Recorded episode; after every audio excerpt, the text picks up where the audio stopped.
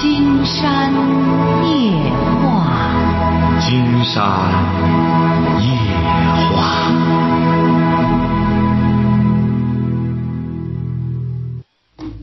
晚上好，听众朋友，我是您的朋友金山，很高兴和朋友们相会在午夜。马上接我们朋友电话哈。哎，你好，这位朋友。哎，你好，先生老师，你好。嗯。啊，我想他他孩子他在那个泰安上大学，他那个在那里消费特别高，这不一家的钱都回来的话，青岛去旅游的，他连交际打招呼都不打，我是农村的，我先咨询咨询老师。你好，他那里要他不要钱都不给打电话。等一下，等一下，您是哪个农村的？您是哪儿的？我是商河的。商河的哈，您那谁在泰安上上学啊？嗯，那我的儿子。你儿子在泰安上大学。啊。啊。那里消费挺高。消费挺高，他哎呀，花钱都是好比说。没有说一个月两三千，你说这个不是你儿子在泰安上什么大学啊？上的那个经济学院。一年交多少钱学费啊？一一万三千来的吧。拿钱上的这学生。你高考考了多少分啊？考的四百六十多分。啊，记住了哈，不用给他这么多钱哈。哦。你好，那我的连这个姐妹有一个打两千去打他卡哈，他你问他，他说他也不入围，他说就说同学聚聚会，就说是过生日，成啊，交房费。记住了哈，你呢，你孩子这些毛病全都是你当父母的给他纵容成的哈，记住了哈，以后告诉他家里也没什么钱了。每个月就给他几百块钱生活费就可以了，晓得了吗？啊！哎，不用给他寄钱，他自然就有办法了。你就不要给他寄钱了，告诉他所有钱都寄给你了，而且都是借的钱。希望他呢，业余时间打打工，挣点钱给家里还账，晓得了吧？那那就说这说是就说是给他借的钱，你们当的生活费当的。你听明白了吗？竟然告诉你了哈。说到要做到，给你儿讲就没钱了，家里已经没钱了，砸锅卖铁。你在那里呢，还给这个过生日，那个那那那个过满月的，家里已经吃不上喝不上了。告诉他，抓紧时间打工，挣点钱给家里寄来。告诉他，晓得了吗？嗯。哎，好嘞。这当妈的，两三千的给他往那寄，他这儿能不挥霍吗？喂，你好。哎，你好，金山老师。哎，我们聊点什么？哎，聊聊一下感情的事儿。您多大了？嗯，二十七了。说吧。嗯，我跟我媳妇儿是去年去年结的婚，去年九月份结婚了，光领证了。嗯。我这段时间准备举行婚礼。嗯。然后他就是怎么说呢？最近这段时间玩心特别重。他多大了？呃，他也是，他比我小两岁。什么想现在是？呃，没没没什么，刚才那个什么那个猫回来，嗯，他比我小两岁，主要是。你是什么文化？哦，我中专。他呢？他也是中专。啊，玩心什么意思？就是说，你比如说，明天应该是拍婚纱照吧？嗯。然后昨天的时候应该昨天的时候定了，然后后天拍婚纱照，然后应该中间有一天间隔，应该准备一下吧。然后他就不，他就出去玩去跟他。玩去玩去吧，你不拍不就得了吗？不拍还把钱省下了呢。他不愿意啊，他非得拍，然后他还不准备，然后跟他说了，他还，他就是有时候你像那个昨天昨天走的时候都晚上九点到十点了吧。他是干嘛的呢？他是那个什么，我们自己开了一个店。嗯。然后他就是在店里看店，一般就是。他最近这段时间老是和网上的一些女的，然后经常出去玩，也是有时候大半夜，有时候大半夜。不是你们都是从农村来的吧？哎，对对对。啊。你记住了哈，像他现在呢，嗯，就是说也也也是嫁给你了，晓得吧？嗯。哎，也嫁给你之后呢，你本身呢，说白了，过去也没有多严厉的家教。金山觉得你呀，就得尝试着给他慢慢的建点规矩，因为现在，尤其是金山发现很多在农村来的朋友啊，有些女孩子啊，嗯，在家里呢，多数都是骄纵，而且把骄纵呢当成一种呃娇贵。他关键是把骄纵当成娇贵，所以说放纵自我呢，他当成一种个性，觉得你看我我们家也很娇我，他觉着干什么？所以说，你呀要想将来过好日子，就得慢慢的给他灌输一种新的理念，让他明白什么叫高贵。这种就是，呃，说白了就是金山在节目中谈到的这种。嗯，不能相夫、不能教子的人就没有资格当妻子，没有资格当母亲。妻子和母亲是两个很重要的职务。要是说找了丈夫了，根本让丈夫不满意，整天这丈夫很烦，那么这个妻子说白了就没做好。你呀，得让他这样，你要开不了口呢。你得坚持和他听金山的节目，金山帮着你。我们天天晚上听啊，我们天天晚上听，天天晚上听，应该晓得这个道理啊。无论是丈夫还是妻子，都一定要记住了。一旦结了婚了，这就多了一个职务，多了一个角色。这个人就怕怎么着呢？在其位不谋其政，明白这个道理吗？我前几天的时候，我跟他提过，我说咱不行，咱就定家规呗。然后他来了句：“你定的家规都是冲着我来的。”所以说，你看你这个事儿，你就没办法了。你这个事儿，你可以冲着你俩呀。现在大家都平等了，以后家里应该怎么办？是不是啊？你这个家就怕怎么着呢？这位小伙，家里就怕，嗯，他没一个主事的，晓得吧？因为一个单位不也是这样吗？单位没有一个头的话，他就乱了，乱套了。家里也是这样，所以说当年的时候，中国圣人为什么过去这个安居乐业就是这样？一有家了，反而就干事业会干得更好。现在是有家，反而干事没心思了。所以说，你这个事儿说起来很简单，实际上实施起来也有一定的难度，就是。你得能管束住女人，男人就是这样。男人娶了老婆了，那么你就得相夫啊。你到时候我娶了你了，你什么也不干，什么和没娶一样，那这个婚结还有什么意义呢？所以说，慢慢的得建家规，家里谁说了算？啊，还有一个问题，说还有一个问题，他就是现在跟那个网上的那些网友啊。女性啊，就是说走的特别频繁，有时候晚上十一二点然后出去，有时候吧也是彻夜不归什么的。哎呦，那那你这事儿就大了。你他现在他就是以前的时候都是先斩后奏，就是说先出去，然后再打电话说那个我现在出去玩了，晚上不回去了。后来我跟他说过，聊过一次，聊过一次，现在就是什么，不管是几点吧，只要他朋友约有时间。他基本上他就出去玩去晚上。你呀，经常给你出个主意哈。嗯。他现在呢也是刚刚的，也没人管了，因为他也结婚了，他父母指定不管他了也。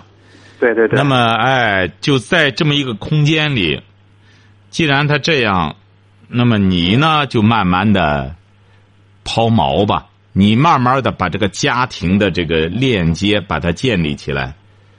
给他慢慢的拴链子，慢慢的让他建立一种责任心，慢慢的让他接受你的规矩。这个东西得有个过程，你要操之过急也不好。毕竟人这么大闺女嫁给你之后，在这之前的时候，你和她也没啥关系，那么你就以一种厚重的方式，不要多说，不要絮叨。作为一个男人，一定要不要絮叨，晓得吧？嗯，哎，就是慢慢的建了规矩。那么你可以，你比如说，经常举个例子，你看《三国演义》上曹操，曹操看着那庄稼地都熟了，他一想打袁绍的时候，那这么缺粮食，可不能把老百姓的粮食糟蹋了。他就规定了，规定了之后不能践踏麦苗，践踏了麦苗的砍头。那么他刚建了规矩，他的马就给践踏麦苗了，那怎么办？大家都熟悉这个故事，他怎么办？他就要自杀。哎呦，那人说你自杀了，咱这帮人不就白凑一块打仗了吗？最后说，既然是我还有用，那么我就割发代首。实际上，古代的时候，须发呢受之父母，是不能随随便便的，一根都不能随随便便的给人啊。所以说，他割了一大缕缕头发来以示我建的这个规矩是说到做到的，晓得吧？你不我跟他妨的话，说他不先听，他主要啊是、我跟他说，他主要是不听啊。你现在说呀，金山告诉你，他不可能听你的，你人家凭什么听你的？你想一想，这位小伙，你凭哪一点的资本可以让他听你的？你想一想，你俩都是年轻人，就是两个陌生人凑一块儿，无非就领了个证，你凭哪一点他要听你的？你想想，然后有时候有时候我说他的时候，他说我小心眼儿。对你凭哪一点说他？这不金山让您思考问题就在这儿。论学识，你俩一样，人家不服你，你也不比人家多多少学问。论能力，你俩一块儿开了个小铺。这个人就是这样，那个当领导的，他绝对是比他这个下边下属心眼子多，人家才能当领导，他就能管这些人你心眼子还不如这当兵的呢，他怎么管这些人？你也是这样，你想当个大丈夫，你得心眼子得比你老婆多，你得想办法怎么操作他，怎么操控他，这个得动脑子啊，这个得慢慢来呀，你也不能着急呀，晓得吧？你比如说现在你不动声色，只要大的方面不违规，那么就没关系嘛，反正她嫁给你了。那么你就慢慢的让她自己自省、自觉。你整天在这里盯着铺子，整天干，她整天玩你也不动声色，看看他什么时候能够自己觉悟。通过这个，也可以检测一下这个人的人品怎么样，晓得吧？所以说，金山讲过，要想了解一个人，就要欲擒故纵，充分的给他给他空间。给他时间，给他放纵的底线，看看他究竟能放纵到什么程度，晓得吧？他你不这样放，你能理解吧，这位小伙儿？啊，这我倒知道。我你说说怎么？知道？你听你节目这么挺久的，有些东西我倒知道，但是我给他这段时间吧，这几天吧，最近这几天，然后我也没没没太就是说管他怎么着。他今天他竟然把一个女的照片和他照片，然后放一块儿，然后做了一个就和用纸折了一个心，然后把两个照片又粘到一块儿，怎么着弄的？这有什么？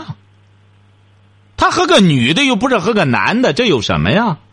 他找的那女的都有种那种假小子那种感觉，都是那种的。哎呦，金山发现你，你这位小伙，你既然金山的热心听众哈，金山发现你心态确实不行，你心态真不健康啊！你怎么还会胡琢磨这个呢？只能说明你太缺乏阳刚之气了。人家直接找假小子去了，你这不是在自己挤兑你自个儿吗？你这位小伙，你怎么你怎么看问题的？你这不是在自己糟践你自个儿吗？你说女孩子她想放纵一下，啊，这和些这这同她和女孩在一块儿，那这样干什么之后，你这个你还去，呃，动这种歪心眼子，那将来她非得和个男的，你觉得才好啊？你怎么会想这种事儿呢？难怪他说你小心眼子。他现在跟他们的时间，然后比跟我时间，然后还多，然后就说，自从跟他们在一块儿，基本上就不搭理我了。那废话，他和你在一块儿没意思，确实没意思。这位小伙经常告诉你，你致命的一个问题哈，第一点，你的学识学问不行，很枯燥。经常和您一聊，就能感觉到你是一个很枯燥的人，你没有什么情趣，老是围绕着一个点没完没了的絮叨，这可是你这个致命弱点。啊金山私下告诉您，不介意吧？这倒没事。哎、一个男人啊，你首先要有胸怀，要博大，让你的妻子得像一个只小鸟一样。小鸟依人，说这个女孩子像小鸟依人，你得像棵大树啊。你像你这个心眼窄的，说白了，一个家巧都进不去，他怎么依偎你啊？他刚刚结婚，总算没人管他了。看来过去家里管的挺干什么，愿意玩你要是个大丈夫，给他想想玩玩玩吧。反正平时家里我管着这个，就让他玩如果要是对象玩玩之后也觉得哎没多少意思，他自己就回来了。那么你充分的给他底线。究竟看他他能落到什么程度？那么如果要是人家就是和一些女孩玩玩之后疯疯了一通，哎呀说没意思就回来了，那么你也了解他的底线，看了吗？我妻子，我给他让他放纵，他自己是能把控的，自己知道到什么时候自己就该往上升。但是你这个水平不行，金山觉得你啊，他有时候他有时候他玩着玩着都玩外地去了，我都不知道。哎呀，所以说，金山觉得你的事儿挺多呀。你再往下走的话，一个是你理解问题的能力太差。嗯。跟您讲呢，你看你也理解不了。有就就刚才说在济南又玩外玩外地和玩玩济南有什么区别啊？玩外地又怎么着？一个年轻人，人家和个女孩子，大家约起来出去走走，游山玩水玩水，见见世面。人家不和你似的，整天窝在家里干什么？之后有什么不好啊？他回来之后，你说白了，你要是个心，你要心态健康的话，回来都想让他给你讲讲，还玩的什么，干什么？你说一回来之后，你和那防贼的似的，又和谁了？怎么着？这这，你说你这样让人家和你在一起多乏味呀？这不行啊！有可能，有可能我我的思想是什么？出去玩没事你比如说我要出去玩，我我肯定跟我爸妈说啊，我去哪玩，然后我就踏踏实实出去玩了。我肯定不可能出去玩玩完以后回来再说去哪玩。这有什么区别吗？他又没干什么坏事儿，他就出去玩去了，又能怎么着呢？他年轻，现在刚刚干什么了之后，慢慢以后就知道了。这说明你两个的心呐，人家和你离着还是比较远，人家也感觉不到你对他的一种牵挂。要真是爱的人家，人家一想，哎呦不行，我得给我爱人打个电话，让他别别挂心。像你这样的话，竟然觉得人家懒得跟你说，说白了，想跟你说都不跟你说，说了觉得没劲，可不行啊！你记住了哈，一个是对女孩子要把控她的底线，看看你比如说，她起码是没有背叛你，没有干什么，这就可以了。新还还是个新媳妇，刚刚结了婚，给她点时间，愿意玩玩什么的话。你也像个男人，你要随时记住你是男人，她是女孩儿，还有什么问题吗？啊，那倒没有了。哎，所以说还是心胸得开阔一点儿，别刚刚结婚，搞得大家都很晦气，晓得吧？嗯。哎，好了，祝你幸福。嗯，好，再见。嗯。哎呦，很窄，有的时候和有些听众聊啊，这聊不进，聊不下去。喂，你好。哎呀，先先先生老师啊。哎。哎，你好，你好。嗯。呃，我是咱山东章丘的一位忠实听者啊。我是这个做这个个体经营，今年三十二岁了。嗯。今天那个学生不才，写了一首不成文的小诗，希望这个 金山大师能够学纳。啊。这个横批是淘金登山。嗯。诗的内容是这样的。古往今来千万事，后无来者金山节。道家儒学一口沫，清华北大从此学。好，谢谢谢谢。你看，金山讲过，金山的听友给金山写的这赞的，绝对比名人写的好吧？你说写的，你看哪一首诗说白了都能登大雅之堂。这都是怎么着呢？这都是从内心深处有感而发写出来的。说白了，这些书评，金山弄到书里，看了以后，说白了也养心。谢谢啊，谢谢啊，写的很好，写的非常好哈。所以说，金山就通过反复想，金山再写书，就是让听众朋友给给写书评、写序。哎，听众朋友给写的，说白了，那真是句句走心。写东西啊，它绝对不在你明不明，而是在你走不走心。说白了，当年高玉宝写《半夜鸡叫》的时候，《半夜鸡叫》到现在也是名篇。高玉宝不认字儿，高玉宝是现现学着认字儿，现写出来的。高玉宝怎么样？绝对是精彩。你像《林海雪原》的作者曲波，也是没有多高的文化，但写的故事非常精彩。喂，你好。哎，我你这个电话太难打了，我我想你看这又打通了，又没多长时间了。哎呀，你说怎么办呢？你说咱这也是，金山也是觉得，你说有些电话吧，真是也说不清楚。您这还能说清楚呢？说吧。我我的丈夫啊，啊，今年四十三岁了，啊，他呢得了一种病，你说他这，说是上济南看吧，他说是他抑郁症，就是说一年多了，你说什么病吧？说什么病？就就说是看看说是抑郁症。不是你丈夫是什么文化？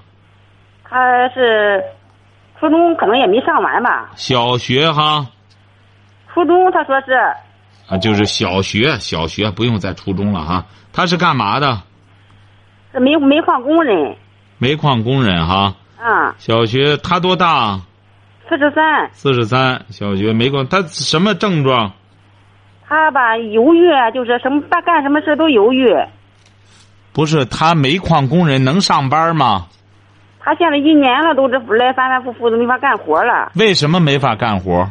没法干活吧？问题呢是出在什么？家里吧，家里有两个孩子。啊。我的我的大大姑娘吧，都是十五岁了，正上学，我正在什么的时候。啊。小的呢上三年级。啊。家里呢就他有他两位老人，他两位老人呢，都都有病。嗯。在外头干干活吧，看样子是挂在家里。嗯。在家里呢，又挂着是外头挣钱去，就这么来回的，就是放不下。嗯。在那正干着活呢，睡不着觉。嗯。吃药吃吃吃药呢，你这里看那看，他不听，人家让他怎么吃药，他不听，不按照人家那方法吃。你说我愁的我呀，都没办法了。现在呢，他他那他都是我我那老公公嘛，也是自己也不能自理。老婆婆呢也不能自理，就是说那个，你说我说轮流照顾吧，他姊妹三个，轮流照顾呢，我说分开轮流照顾，我说我在家，我我实心实意的，我什么都不干，看孩子伺候老人是吧？嗯。那你看孩子伺候老人不就行了吗？啊，你说怎么怎么好，他听不进去，别人怎么说他，怎么劝他，他听不进去啊。他现在在哪里？现在在家呢。他在跟前吗？他现在没在跟前，他在他他在他妈那里伺候他妈呢。啊。两个孩子。他已经不在煤矿上干了。他现在说是休病假，在家这边待了大半年了，都快一年了。那你们生活来源靠什么呢？生活来源就是怎么别的时候就是他干他这个工作是吧？是属于是正式工吧？啊。他就是说这别的时候挣的那就挣的积蓄，反正都是花的这个呀。啊。我我愁的我我说他你这什么病啊？这叫我说去上哪去看去？问问我说。不是你要看什么呀？他在家里照顾照顾他妈，家里有事儿，他不挺好吗？他妈他爸都不能自理，他就照顾吧。反正他是正式的，单位也让休病假，你要干嘛呢？我想问问，不是你说他吧，在家他不急还行啊，整天的急。你记住了哈，经常告诉你哈，这位朋友哈。我也想吧，让他在家。我说，我说你啊，人家说过，反正。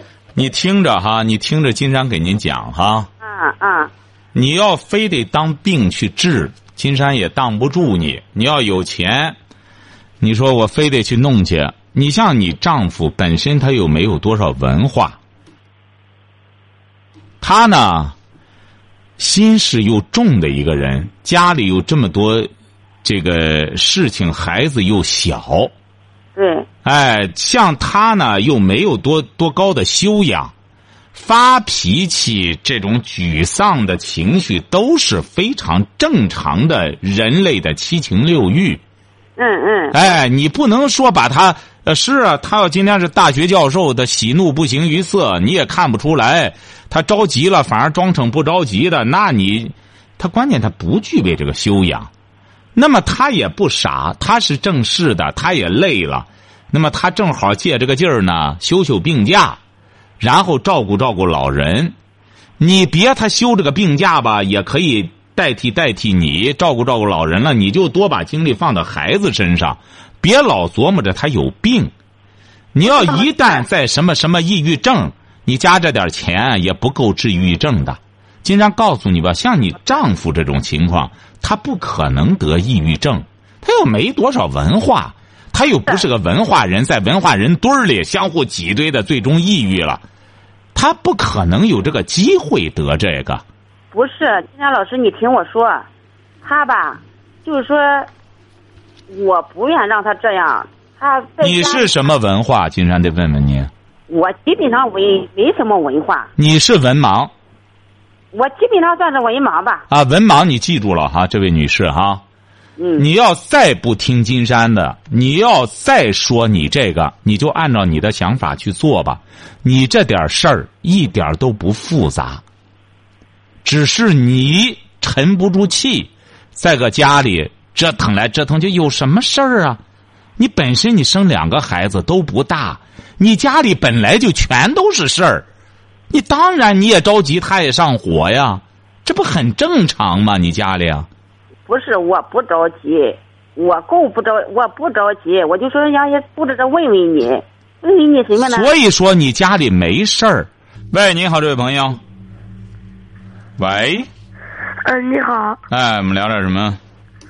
呃你帮我说一说，就是我不好好学习，上课的时候光听，光光不听老师讲的课，学习一点点也不是不进步，就是每次考试就考六七十分，您多大了？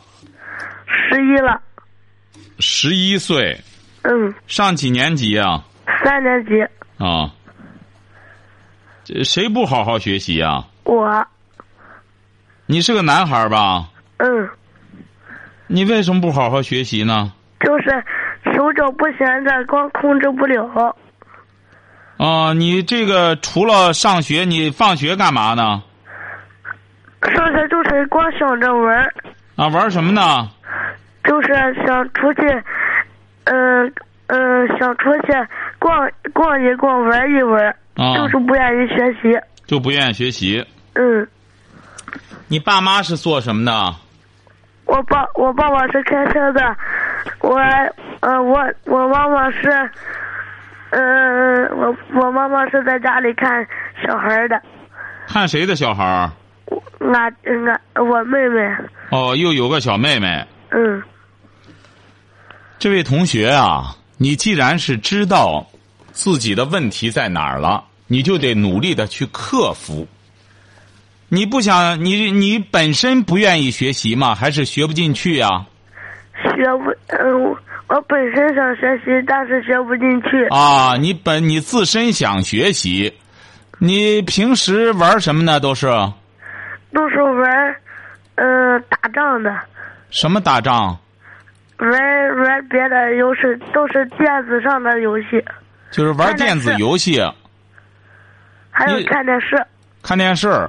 嗯，你玩游戏在哪儿玩呢？哦，不是，我不是，嗯，我我家没有电脑，但是我光看电视，没有，呃，回到家的时候不写作业，就开开电视看电视。不是、啊，你指定玩手机游戏吧？嗯，啊，谁的手机呀、我妈妈，我妈妈的手机啊？手机上有什么游戏啊？就是，呃，就是打枪的，打枪的，还有杀人，呃，那上面有杀的，还有那个飞呃在山东赛车。哦，你看电视都是看什么呢？看什什么？啊，都是看什么内容呢？就是都是看那个打枪的。打枪的。嗯你家是什么电视啊？嗯，是中央电视。不是，您那电视机是什么样的电视机呀、我不知道。哦，除了你看，谁还看电视啊？嗯，别人都不看，只有我自己看。你妈干嘛呢？我妈就在呃在济南，呃济南看呃看我的妹妹，只有我和我在家里，我和奶奶爷爷呃在一起。哦，你爸爸你妈都不在家，你和爷爷奶奶在一块儿。嗯，哦，你能帮我说说，就是我上哪个医院看看去吗？你要看什么？看我呃，就是看看我呃我这个病呃怎么怎么才能看好你没病，啊？你没病啊？怎么没病啊？你谁说你有病啊？我奶奶呃经常说我，呃，现在是谁让你打的电话？我奶奶啊，你奶奶哈，你记住了哈，你奶奶呢为你好，但是你没病，听着哈。哦，哎，你呀，主要是一个自控能力的问题，嗯自己控制自己，因为你平时呢就没有这种安静下来的训练。你回到家里之后，除了玩儿看打仗的，就是除了看电视，就是玩手机游戏，要么就到街上瞎逛去。所以说你安静不下来，晓得吧？嗯所以说你在课堂里那一会儿的时间，只占你生活的连十分之一都占不上。所以说你平时一直在活动，一直在运动，你到课堂里之后呢，你就安静不下来。金山告诉你哈，你要去看病，可是吃的那些药都是对你大脑不好的。哦你要吃吃那药，说白了，你就你就和个病鸡一样，整天趴那儿起不来了。所以说你呢，就得自己控制自己。你已经十一岁了，应该也晓得道理了。你到学校里就得强制自己听课，回到家里就得做作业，晓得吧？呃，我就是控制不了。你可以这样，你要实在不行的话，你让你爷爷奶奶，你爷爷你奶奶多大岁数啊？我奶奶我不知道，我爷爷也都不知道，不是你你奶奶现在身体怎么样啊？身体还行。还行，你这样哈，你弄一个猪皮子、猪坯子，知道那猪猪板子吧？嗯哎，猪板子给你奶奶。你说我回到家里不做作业，你就拿着这个板子抽我手，那个东西抽手很疼，晓得吧？嗯。哎，你就让你奶奶，你说我我想学，但是我呢没人管我，我当然就想玩啊，是不是啊？嗯。哎，所以说你你就让你奶奶嗯弄个竹板竹板子，你只要是不做作业，就拿着竹板子抽你的手，嗯，好不好？好，哎，就让你奶奶这样监督着你。你说我只要不做作业，你就抽我的手。古人啊，那学习的也是这样，连皇帝的儿子不好好学习，皇帝就给那，你知道皇帝是干嘛的吧？这个哎，皇帝就让那他儿的老师拿着竹板子抽他的手，给他那老师这个权利。